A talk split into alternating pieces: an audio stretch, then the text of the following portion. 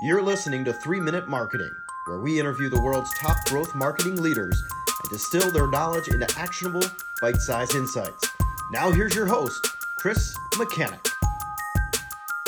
Hello, everybody, and welcome to another episode of Three Minute Marketing. Today, we've got Angela Earl uh, on the show. Angela is a very accomplished marketing exec. She had her own agency, which she sold uh, not too long ago. Congratulations on that, by the way, Angela. Um, and now she's VP of Global Marketing for RFPIO.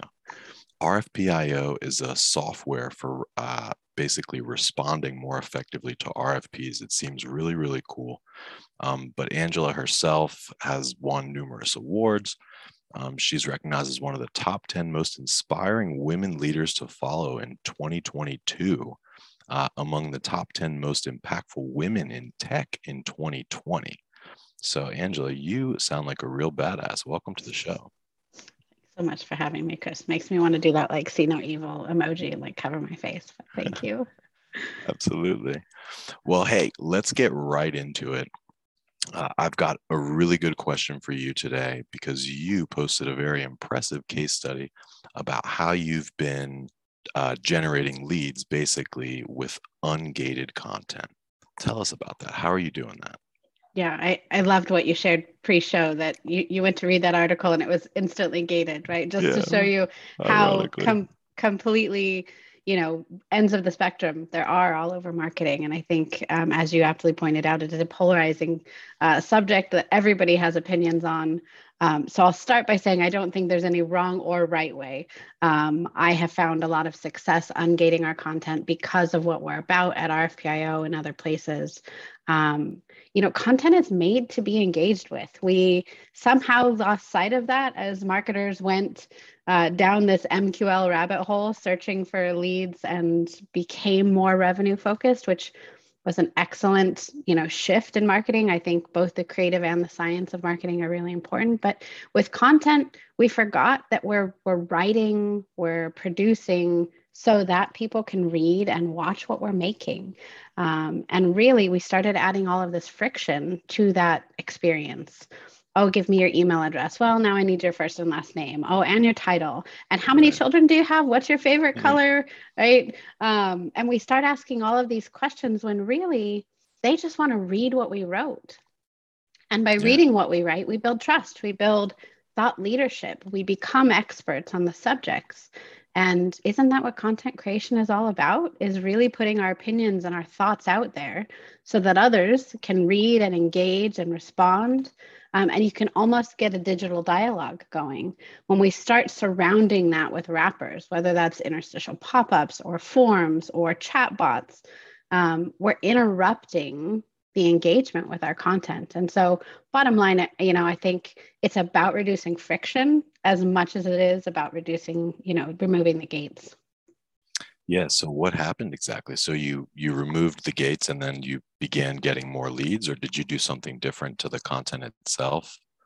Um, I think I think it's both. You know, I, there's there's a lot of awesome things going on in content marketing and there's a lot of you know ways that we might have lost our way um, i think content marketers got on this hamster wheel of creation and new um, and it's not about constantly having to have a novel idea right so i think on this more more more we started producing less and less valuable content yeah. Ironically, we also started gating the access to that somewhat shallow content.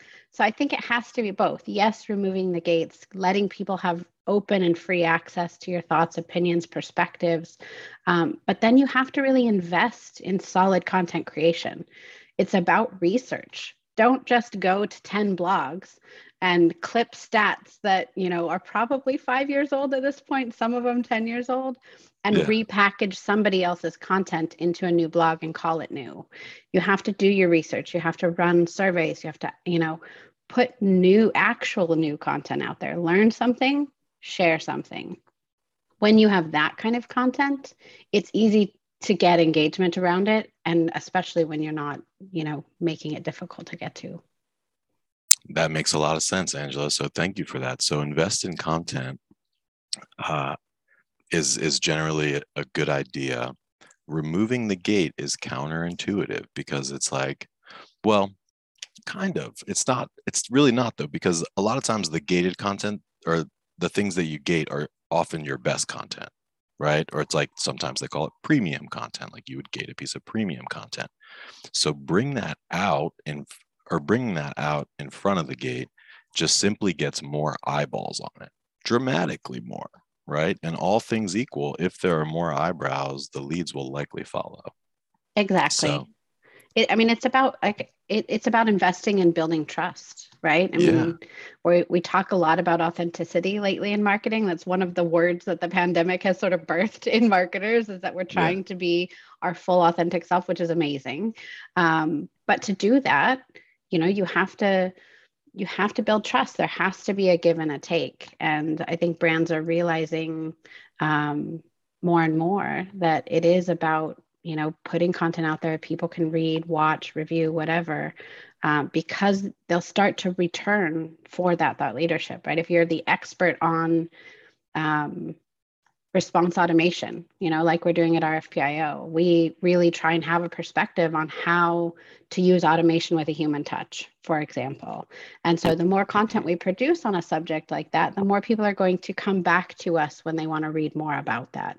And eventually, we hope, like many, many software and service companies out there, that that turns into a sale. But that's not the initial pitch, right? It's not this bait and switch or this, you know, undercurrent of an ask.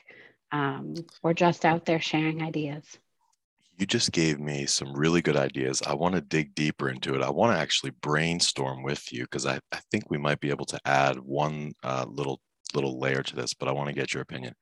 Uh, if you guys want to hear the rest of my conversation with Angela, uh, please check us out on the website, webmechanix.com slash 3mm. You can see the full extended cut there. Um, Angela, thank you so much for being here today. Uh, let folks know if they want to read or interact with some of this excellent ungated content that you guys have, where would they go? Uh, rfpio.com is our website. We we house everything there from customer stories to blogs to our webinars ungated. Ungated, 100%. Love it. All right, Angela, we'll stick around. We'll continue our conversation. If you guys like this, drop us a like, comment, thumbs up. We really do appreciate it. We'll see you next time.